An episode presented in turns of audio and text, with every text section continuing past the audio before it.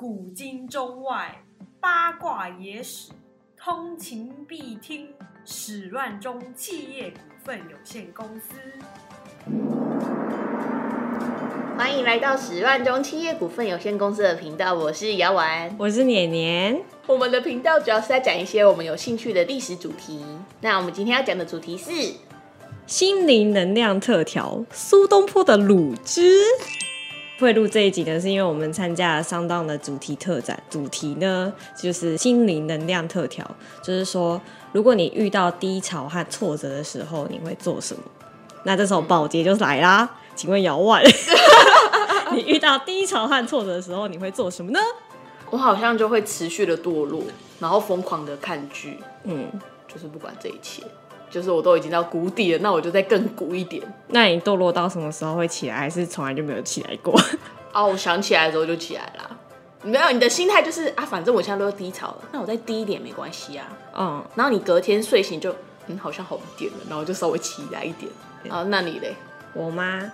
我低潮的时候也是会烂掉，但我会去看别人的故事，就是哦看一些故事或者是一些宅女嘛，就是会看一些动漫，从中获得勇气之类的，哇，好热血哦！那种很热血的那种什么排球少年啊之类的那种。所以，我们今天就是也来看看古人的故事，他们在遇到低潮和挫折的时候，他们会做些什么。那如果我觉得问你不准，因为你知道的古人很少。但是如果你问其他人说，在中国历史上你最喜欢谁？那一定会有很多人，其实会有很多人会说，有一个人在他们心中占据一个地位，就是即使过了好几千年，那个人还是很多人心中的偶像。那那个人就叫做苏东坡。嗯嗯，我知道苏东坡一点点故事啊，就是他不是被发配到边疆嘛，，对然后他就是对人都很好，对然后就做什么东坡肉，然后很好吃这样子。对，然后那个政府官员就想说，哎，他被发配边疆过怎么样？然后就到那个城市，嗯就大家就什么东坡肉，东坡肉，然后那个官员就想说。天哪，苏东坡到底有多失败啊？他让人家讨厌到所有人都想要吃他的肉。我知道这个典故，真的哦、是吧？有这个典故吧？我不知道哦、啊，又是一个你不知道的东西。对啊，蛮好笑的。哇，我好震惊哦。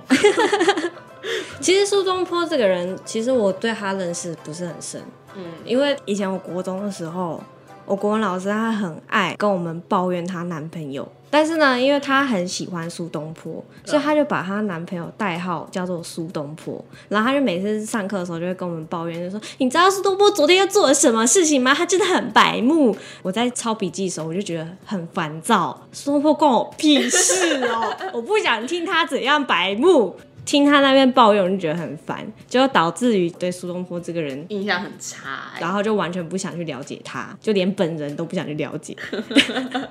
所以我觉得哈，我在这边呼吁广大老师，就是你们千万不要把你们的男朋友或者家人代号是为某一个古人、名人之类的，这只会扼杀一个小朋友去认识那个人。可能是因为怕有那教务主任经过，然后就听到老师那边抱怨我男朋友怎样。可是他如果说苏东坡怎样，他就哦，这个老师上课就是激昂啊。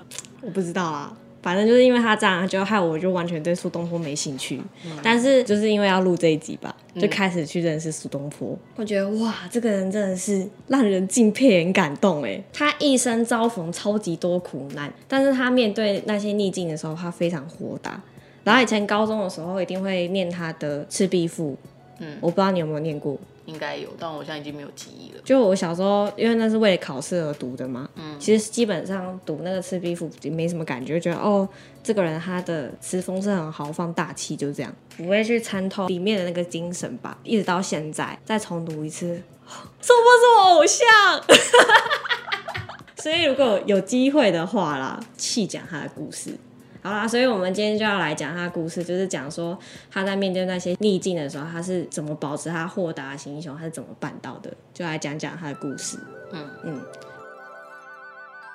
因为其实他就是我们现在都知道他很豁达，但是他其实也低潮到曾经想要自杀。但是他坚持下来了。对，现在变成大家偶像，他到底发生什么事情呢？其实他讲到他小时候，他小时候其实他爸基本上不在家，所以他从小就是被他妈妈养大的。苏东坡十几岁的时候，那时候他妈妈跟他讲一个故事，跟他讲说东汉的时候有一个忠臣叫做范庞，那他被小人陷害，那他临死的时候呢，范庞就希望他妈妈不要因为他的死太悲伤，他妈妈就跟他说。你既然是以忠臣之之而死，那你死掉又有什么遗憾？我支持你的做法。那十几岁的苏东坡他就听完这个故事之后，他就问他妈妈说：“那如果我今天像范潘一样壮烈成人，那你会怎么样？”他妈妈就回答他说：“你如果可以做范胖，我难道不能做范胖的母亲吗哇，？”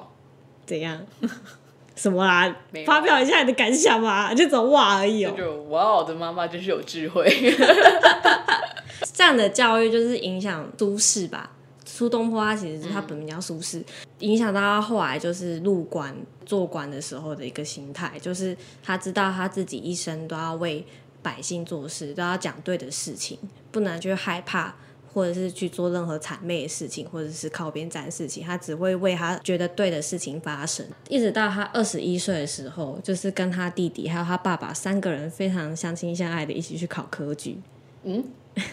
他爸爸考了一辈子哎。嗯，没有，就是他爸爸算是一个大器晚成型，就是哦，就是他爸爸年轻的时候就很喜欢到处出去玩，所以他才很常不在家。他是一直到年纪到了一一个岁数之后，才突然间大彻大悟，就说啊。如果人要出人头地，果然还是只能考科举，才收心回家，然后开始苦读，然后顺便抓他那两个儿子一起来念书。其实还蛮励志的，有这种爸爸好像还不错。可是其实，如果说他妈妈算是一个舒适的启蒙教育的话，爸爸在他心中就是一个非常严格的父亲，就是每天逼他读书读书。对他一直到他六十几岁，就是晚年的时候，他还有写说，做梦梦到他还是小时候的时候，他爸爸逼他写作业，他没写完，然后他很害怕，唰上，然后 然后惊醒过来。他到六十几岁还记得这件事情，就是在他爸爸在他心中就是一个严父。这不就是跟我们现在出社会有时候会做梦梦到在考考试试一样吗？对对对对对，就是他到六十几岁，他还梦到他爸在逼他念书，好可怕哦！所以他爸爸在他心中就是一个男人的存在。但是也是因为这样，所以都是培养了两个儿子都非常有才华。嗯，然后所以就在他二十一岁的时候，好像他弟苏澈二十岁的时候，父子就一起手牵手去进京考科举。那他考科举的时候，一鸣惊人。就他写文章超级棒，当时的主考官是欧阳修，看到他文章非常赞赏，因为他们考试他们是要把那个名字遮起来的，就是以求公平嘛，所以他不知道这个文章是谁写的。但他觉得这个人非常的有才华，他对那个政治的那些东西见解非常好，他觉得这个人一定是我的学生，真狗。所以如果我把他列为第一名的话，人家就会以为说是我偏心。所以这个人我把他列为第二名好了，就是避嫌民风真的拆掉之后，发现啊不是我学生，就是他学他把他学生列为第一名。可怜的苏东坡。不然的话，他就是历史上就是因为他们那个进京考试，秀才举人什么什么的考上去嘛。嗯，那其实是有经过三个考试，那其实他前面两个考试他其实都拿第一名，嗯所以如果欧阳修把他列为第一名的话，就是三科及第，这都是第一名。啊，好可惜哦。对，但是那个后来的那个宋仁宗就皇帝，他看到他写东西就非常喜欢。那个时候他看到他文章的时候，高兴到他还说：“哇，我为后代子孙找到了一个宰相之才。”他是这样子评断苏东坡，所以他在政治上也有一番很独特的见解，是深受大家喜爱的。但是呢，因为后来先后他妈妈跟他爸爸都去世，那以前古人是爸妈去世的话，他们就要回乡去服丧，一服丧就要三年，所以他一服丧就服了六年左右。就是他二十一岁之后就一鸣惊人嘛。他三十五岁之后，他大部分岁月都是在贬官中度过，贬官是什么？就是他被流放啊，被贬啊，哦，嗯，就是我刚刚跟你讲的那个小时候他妈妈跟他讲的故事嘛，就是他是一个很坚持原则的人。呃，宋朝其实基本上都在一个党争之中度过，就是一个新旧党争。新派呢，就是以王安石为首，就是他是力求改革的。嗯，啊，旧党的话，其实就是像司马光，就是他们是坚持旧传统的，就这两个党派一直在互相的争斗。那其实苏东坡他是一个很坚持原则的人，他是他完全不站边，他就是只说他自己觉得对的事情。嗯，所以呢，他反对王安石的一些变法改革，但是他其实也不赞同，就是旧党派一直坚持己见，所以他就两边都不讨好，所以两边都疯会狂联合起来陷害。就是排挤打压他，这才导致他一生一直贬被贬，越贬越远，然后就是远到海南岛。他一开始是好不容易扶上回来之后，他就进到朝廷当中嘛。那那时候就是王安石他刚刚主持新政的时候，他那时候就是常常去引导，让皇上就只信任他一个人。苏轼他就一直很反对王安石的一些变法，因为他觉得王安石太照进了，会让老百姓很辛困苦就是他可能利益是好的，但是因为太快了，所以老百姓他没有办法去做那些改变。但那时候苏轼他刚好是主考官出了一个题目，那内容就是说。晋武帝因为专断而平定东吴，苻坚因为伐晋的时候专断而灭亡。春秋的时候，齐桓公只信任管仲，所以称霸；但是燕王哙却因为信只信任子之，所以导致败亡。同样都是专断，为什么会有不同的结果呢？他就出了一个这样的题。那王安石看到之后，他觉得你在影射我什么吗？对，所以他就很不爽。那同时呢，苏东坡的弟弟呢，为了要帮哥哥擦这个屁股啊，现在就辞职了。可是他也同样说，反正我辞职就辞职嘛，所以他也对王安石的一些变法造成百姓困扰这件事情，顺便讲一下，反正他都辞职了。所以呢，王安石就非常讨厌这两兄弟。可是王安石他就是在皇帝面前一个大红人嘛，皇帝就是只信任他，所以他就一直在皇帝面前就是疯狂的诋毁苏东坡。就算皇帝他想要提用苏轼，就是提拔起来。那王安石就是也是第一个就跳出来反对，然后甚至就是王安石门下的那一些官员，只要抓到一点苏东坡的小辫子，就去诬陷他。但后来他真的是有一点受不了，因为不断被打压和诬陷嘛，所以他就自请出京，远离政治风暴。那他就跑到杭州啊，后来又被调任到徐州、湖州之类的。那可是他人生中最大的一个转捩点，就是乌台诗案，在他四十三岁时，那这也是中国历史上最大的文字冤狱案，牵连者总共超过七十个人。就是他在当地方官的时候，他就目睹就是那些变法在执行过程中有许多流弊，他觉得支持变法那些新进官员太过轻率了，所以他就不断上书皇帝，就是说百姓因为变法的关系发生了什么什么事情，所以他觉得不要这样子变法比较好。但是他上书的那些东西就是从来没有被采纳过。那后来就是 又再一次上书的时候，他就写了一首诗。那首诗呢，他就写说：“知其于不是时，难以追陪心境；察其老不生事，或能牧养小民。”就意思是说，我知道我无能，而且不合时宜，我无法交陪朝廷的新贵。我知道我已经老到不能做一些变法的事情。或许我只能做的就只有照顾百姓，所以它里面就要写说，查其老不生事，生事生事，你知道那个发生的生事情的事，嗯，所以他说我老到我不能生事，然后那些就是支持改革变法那些新进官员就说，所以你是说我生事哦，我是新进，你老不能生事啊，我是新的，所以我生事哦，那些新进官员就很不爽，尤其是因为他一直不断的上书，一直在 judge 他们，他们就超不爽。他们就上书给皇帝，就说：“你看苏轼他写这个诗，他根本就在诋毁你嘛，他在诽谤皇帝，因为是皇帝支持变法的，皇帝不是他的粉丝吗？他讲皇帝坏话哎，好吧，由粉转黑，所以他立刻就派人去湖州去抓那苏轼。那那时候他被抓的时候，其实湖州老百姓他都来送别。”大家都泪如雨下，嗯，因为其实他就是一个讲话很直接的人吧，尤其加上他文笔很好，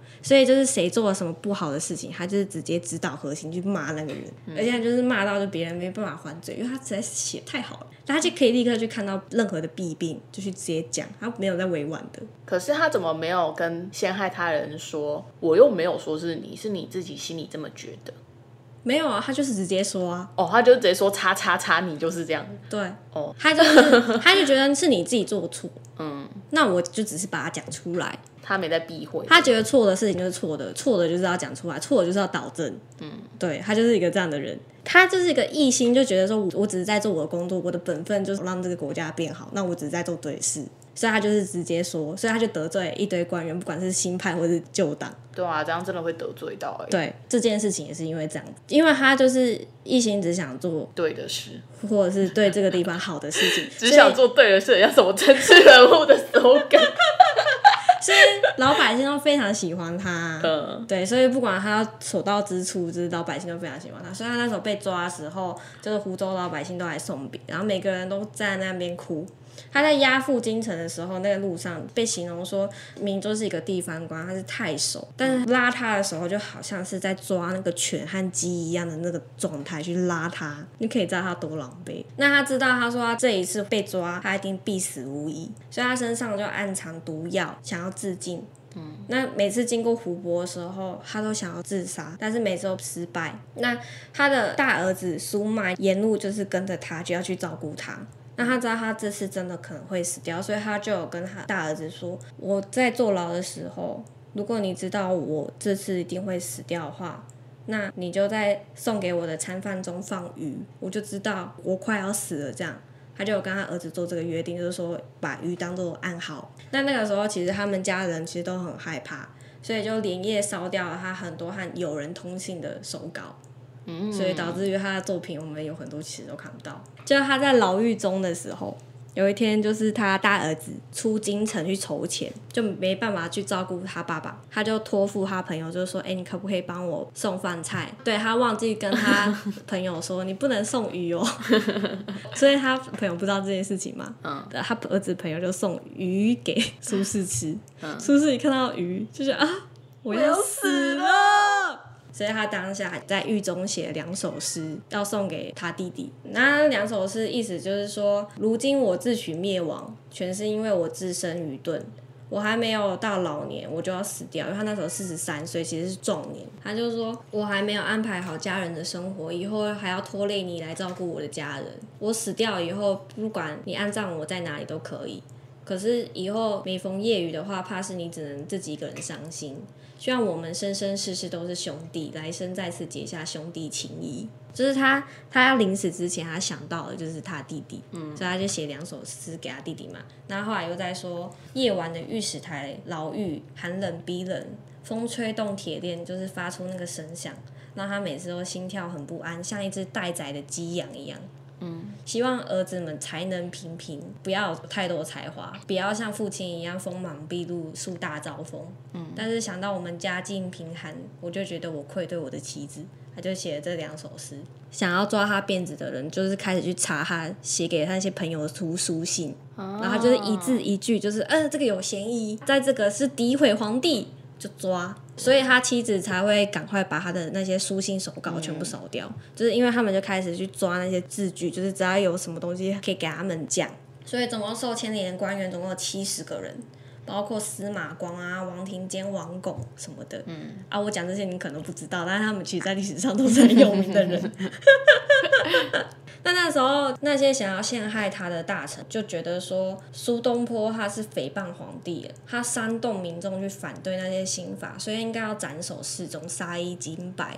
嗯，但是其实神宗那个时候，他其实也是拿不定主意的，在纠结说到底要杀还是不杀，因为他其实也很欣赏苏轼这个人，加上说宋朝的开国帝就宋太祖，他有跟后代说，除非是大夫他是犯下了叛国谋逆之罪，不然不能判处死刑。就是宋朝其实是很礼遇文人的，嗯，所以他就也在纠结说到底要杀还是不杀。那那时候苏澈就是他弟弟。他为了要救他哥哥，他就上书给皇帝说，他愿意放弃一切，就只要换得他哥哥一命。嗯，啊，可是他不是已经离职了吗？他后来又回诏啊，就是他哦哥哥也是这样啊，就是被贬之后又被召回，他他也是这样。嗯嗯，那以前他头号政敌王安石，你还记得王安石以前一直在疯狂打压他，打压到他决定他离开中央吗？嗯，连王安石他都上书，就说安有盛世而杀才是乎，就是说。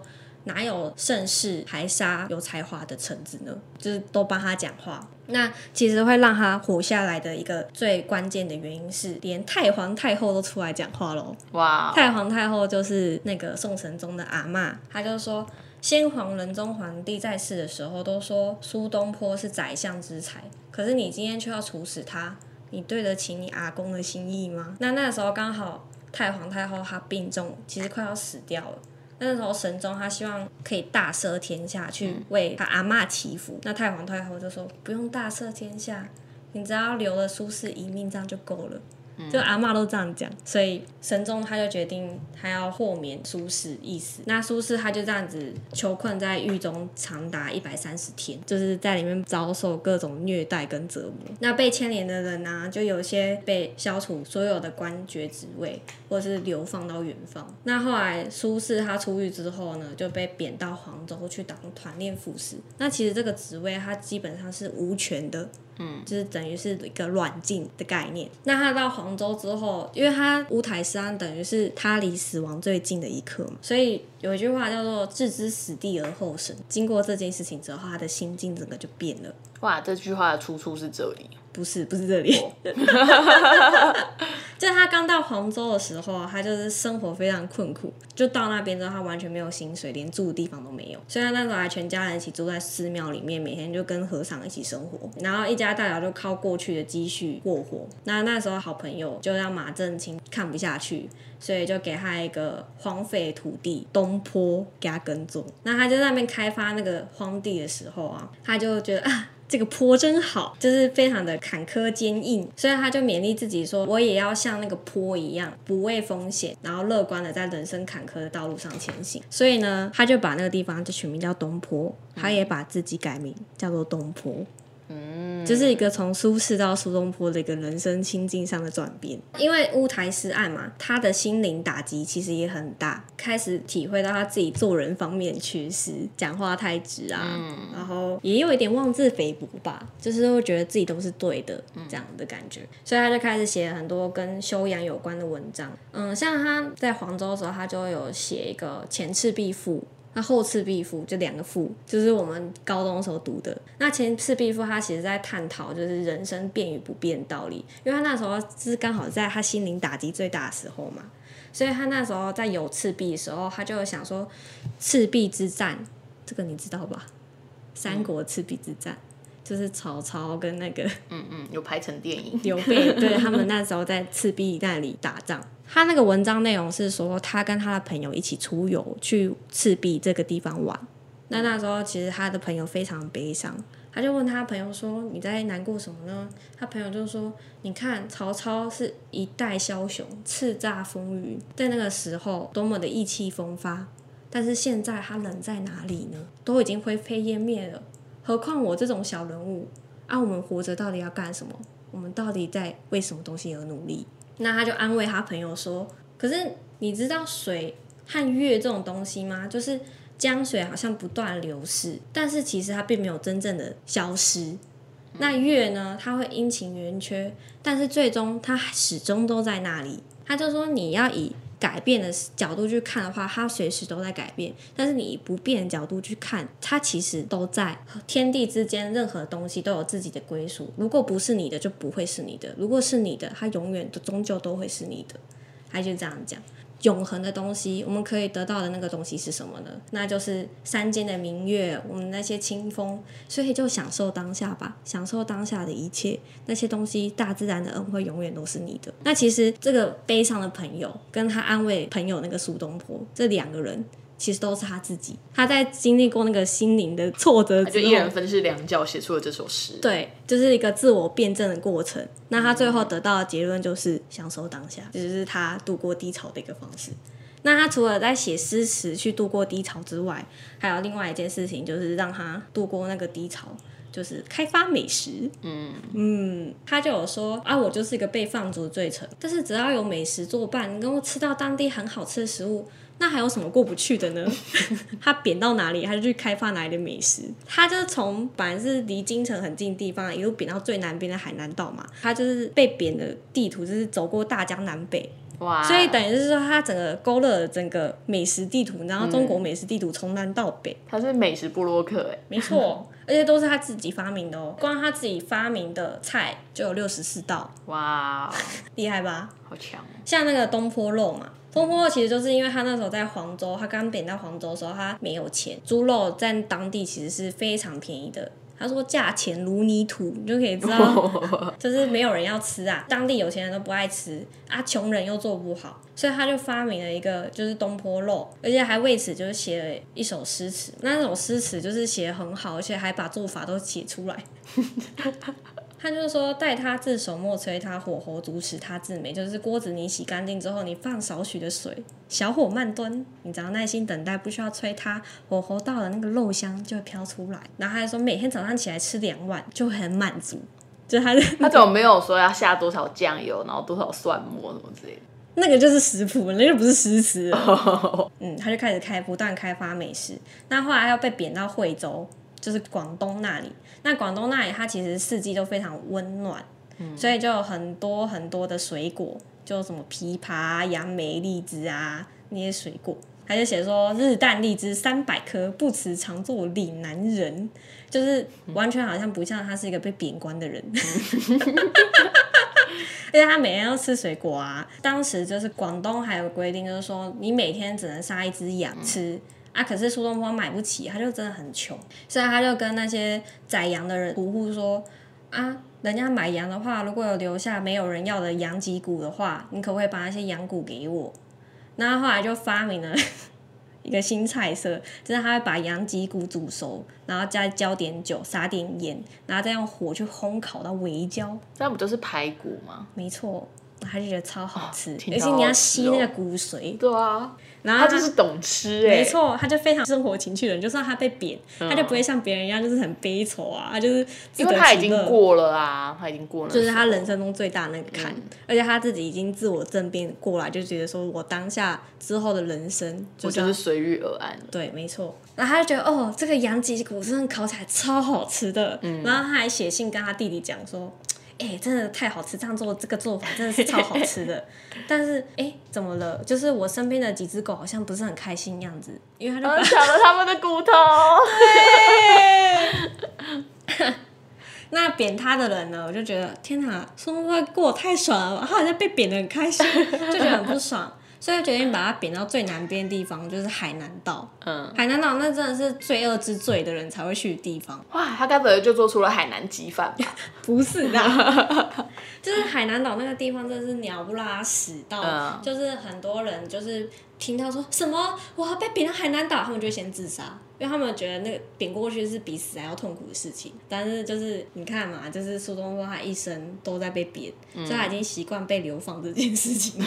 因为啊，你今天要让我去更远的地方，好没差。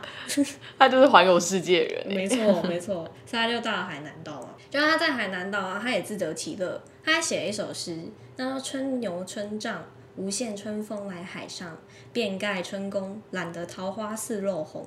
春繁春盛，一阵春风吹酒醒，不似天涯，卷起杨花似雪花。”你不觉得他听起来好真的很快乐吗？对啊，就是被他写的好像海南岛真的好像很是一个很美的桃源仙境地方，但其实事实上那也就是充满了各种鸟兽蛇神啊，然后张力之气啊，那些人土人。那个还不是有教化的汉人哦，那是土人，就是无法沟通的土人，那边呼嘎瞎嘎。然后通常那种读书文人就是不愿意去的，他还可以在那边玩的很开心。然后他就是在那边就是跟谁都可以处的很好，所以那时候海南岛那些土人就听说，哦，京城有一个非常大的官要来我们海南岛，哎，讲到底是谁？就是那个人超级亲民的。然后他到那个海南岛，就是完全政府没有管他，所以他连吃的啊、薪水也没有，也没有住的地方。然后他连住的地方都都是土人帮他盖的房子。然后他的三餐其实就是基本上就是他自己种田跟土人给他吃东西。你你看他就是自得其乐嘛，不管去哪里他都活得很开心。而且他还在海南岛就是发现秘密小吃，就是生蚝。哦，他就在那边吃了很多海鲜，他还写信跟他儿子说：“哎、你不要告诉朝中大臣说这里有很好吃的海鲜生蚝，不然他们感觉就会一直跑来海南岛跟我争抢美食。但是谁会想要去海南岛？哎、可是生蚝哎、很稀有吧？那个就是时候，它非常自得其乐，但不会有人为了生 而要去海南岛，你就可以知道他被贬到后面，他其实是非常冲动跟乐观的。嗯，他就是用那种很乐观豁达的心境去看待的一切事情，但是其实他在海南岛被流放的那七年，他们家的人就死了大概九个人。嗯，但是你可以看到，就算发生这些事情，他还是很豁达。他可能想说，哎呀，人生命总会有个终结嘛，总不能他死我们还在那边难过吧？对他最后的心态其实是这样。那他后来皇帝又就是赦免他，然后又把他召回京城。他那时候其实已经六十几岁了。他那时候要回去的时候，和两岸全部都涌上成千上万迎送他百姓，等于是说他不管被贬到哪里，老百姓都很喜欢他。那他人生里大半时间都是在来往奔波，就各种流放嘛，就是在各种跑来跑去啊。所以他一生的政绩就跟着他足迹遍布大江南北。就是他每到一处上任，就是他都积极的去整治那一个地方的弊病，所以老百姓很喜欢他嘛。然后他顺便就是也画一个美食地图，就当地有什么好吃的啊，又发明了什么好吃的啊。所以你知道他后来他很幽默，就他晚年的时候还写了一首诗，他说：“问汝平生功业，黄州、惠州、漳州。”就是他说你如果问我平生的功业是什么，那就是黄州、惠州、漳州，就这三个州就是他被流放的地方。他就是用一种很幽默的方式在讲这件事情，而且他后来写一首诗去总结他自己一生：无上可陪玉皇大帝，下可以陪悲田院乞儿，眼前见天下无一个不好人。就是他说，我上能陪玉皇大帝指点江山，我下能和村野乞丐把酒言欢。我觉得这世上每一个人都是好人，就算他这一辈子不断的被陷害、被诬陷，他到头来就是临死前，他还是觉得这世界上没有一个人是坏人。嗯，我觉得他的心胸真的很宽广，他就是觉得说不可以老是去记得别人的坏，因为如果你老是去记得那些别人是怎么伤害你，那实际上深受其害是你自己。那如果你放得下，你才是一个快乐轻松的人。你不能总是牢记别人不好，你要永远去记得别人的好。就是人生要拿得起，但你也要放得下，这就是他对他这一生的回顾的一个总结。而且这也让我想到，很多人说没有真正一个一部戏、一部卡通是有坏人存在，只是他写的角度是用主角那一边去看反派，你就会觉得反派是坏人。可是如果他的故事是用反派来看主角，你就会觉得主角是个坏人。对，对啊，其实我觉得有点像是这个观念，就只是每个人观点不同而已。他在写《赤壁赋》那时候的思辨吧，就是他说，你看月亮跟江水，它是变的，但它同时也是不变，就看你用哪一个角度去看这件事情。这也是他人生哲学，后来就用这种心态去过他的下半辈子。嗯，嗯。所以低潮的时候，我觉得要达到苏东坡这个境界真的很难，可能真的就是要置之死地而后生，就是你要死过一遍，你可能才比较了解。嗯，就是会让人家敬佩吧。如果达到那个境界的话，也许你就超懒了。那那一些挫折跟不安什么的，其实，在人生当中好像就变得不是什么了。就是你可以用享受的心态去看那些挫折吗？好难哦。很难吧？对啊，嗯，可能多看看苏东坡吧。尤其是我觉得最感动的是，他那时候子安他坐牢的时候，结果昔日的政敌，就是以前一直在被弄他的王安石，还帮他出来讲话。除了王安石之外，还有很多以前对他不好的人都出来讲话。所以其实他们就是政见上不合，但其实他们都是很欣赏苏东坡的，就是最会放下一切恩怨。那他后来跟王安石其实后来也有和解，苏东坡还去拜访王安石，然后他们俩就在那边把酒言欢。其实我觉得到后面就是以近的观点去看的话，也许会觉得王安石跟他是政敌，但是如果你长远一点去看他人生，就是有的时候你要拿得起放得下，其实到最后会有不同的缘分吧。我觉得就是竞争者关系啊。就是你们两个都是很好的人，但是如果我今天不干掉你，那我就会被你干掉。那我就先来干掉你吧。然后老了之后说啊，随便啦，我们就都一起活着就好啦。就就是这样子的感觉吧。其实是互相欣赏，其实这种友情其实也蛮好的，就是互相竞争。然后互相成长。但王安石还是蛮黑的、啊，他还是把他黑出京城的，不是吗？那就他年轻的时候没，老的时候就和好啦。所以有时候对一些工作上不爽的事情，就是其实还是豁达一点比较好。好啦，所以呢，就是你听完了苏东坡乳汁故事，突然觉得今天晚餐多了三个菜单。哪三个菜单？嗯，你看是要吃东坡肉啊，还是要吃羊排骨啊？另外一个是什么啊、生蚝哦。哦，对对对，生蚝，但是吃不起。他的东坡鱼跟东坡饼，其实我也是蛮有兴趣的。哇哦，对啊，他真的很会享受。哎、他可是他经历过那一次牢狱之灾之后，他怎么还愿意继续吃鱼的啊、他不会看到那个鱼就想说：“天哪，我要死了他应该会觉得很好笑吧？他他当初他怕以为他自己要死一样，！”也是，对啊，说他儿子害的啦，可恶。好啦，希望正在低潮的人可以快点走过那个低潮。没错，跟苏东坡当好朋友应该会很快乐吧？对呀、还是你觉得说你干嘛那么乐观？我就是跟你不一样。有一些真的很悲观的人，跟这种人遇到，反而会觉得有点不合。哦，对啊，会觉得我就是走不过去这样子。但是我觉得苏东坡他也不是会强迫别人乐观的人啊，嗯，还是喝酒啦 那种吧。吃啊吃啊，就哎、我今天做了什么哦？那你不觉得吃这些东西很幸福吗？吃能吃就能活着，这不就是阿妈吗？多吃一点，多吃一点。对啊，对啊，对啊。嗯嗯，所以苏东坡肚子很大。哦，对对对对，他曾经有一次，他就到处问别人说：“哎、你看我肚子那么大，你觉得我肚子里面装的是什么？”嗯，那有些人他其实就会跟狗腿，就说：“哦，你里面都是知识啊，对啊，知识啊，饱读诗书啊，都是才诗华书吧，对，都是那些。”然后他老婆人跟他说：“哼，满肚子牢骚大便啊。”然后苏东坡就笑得很爽，就是你，你不愧是我老婆，懂我。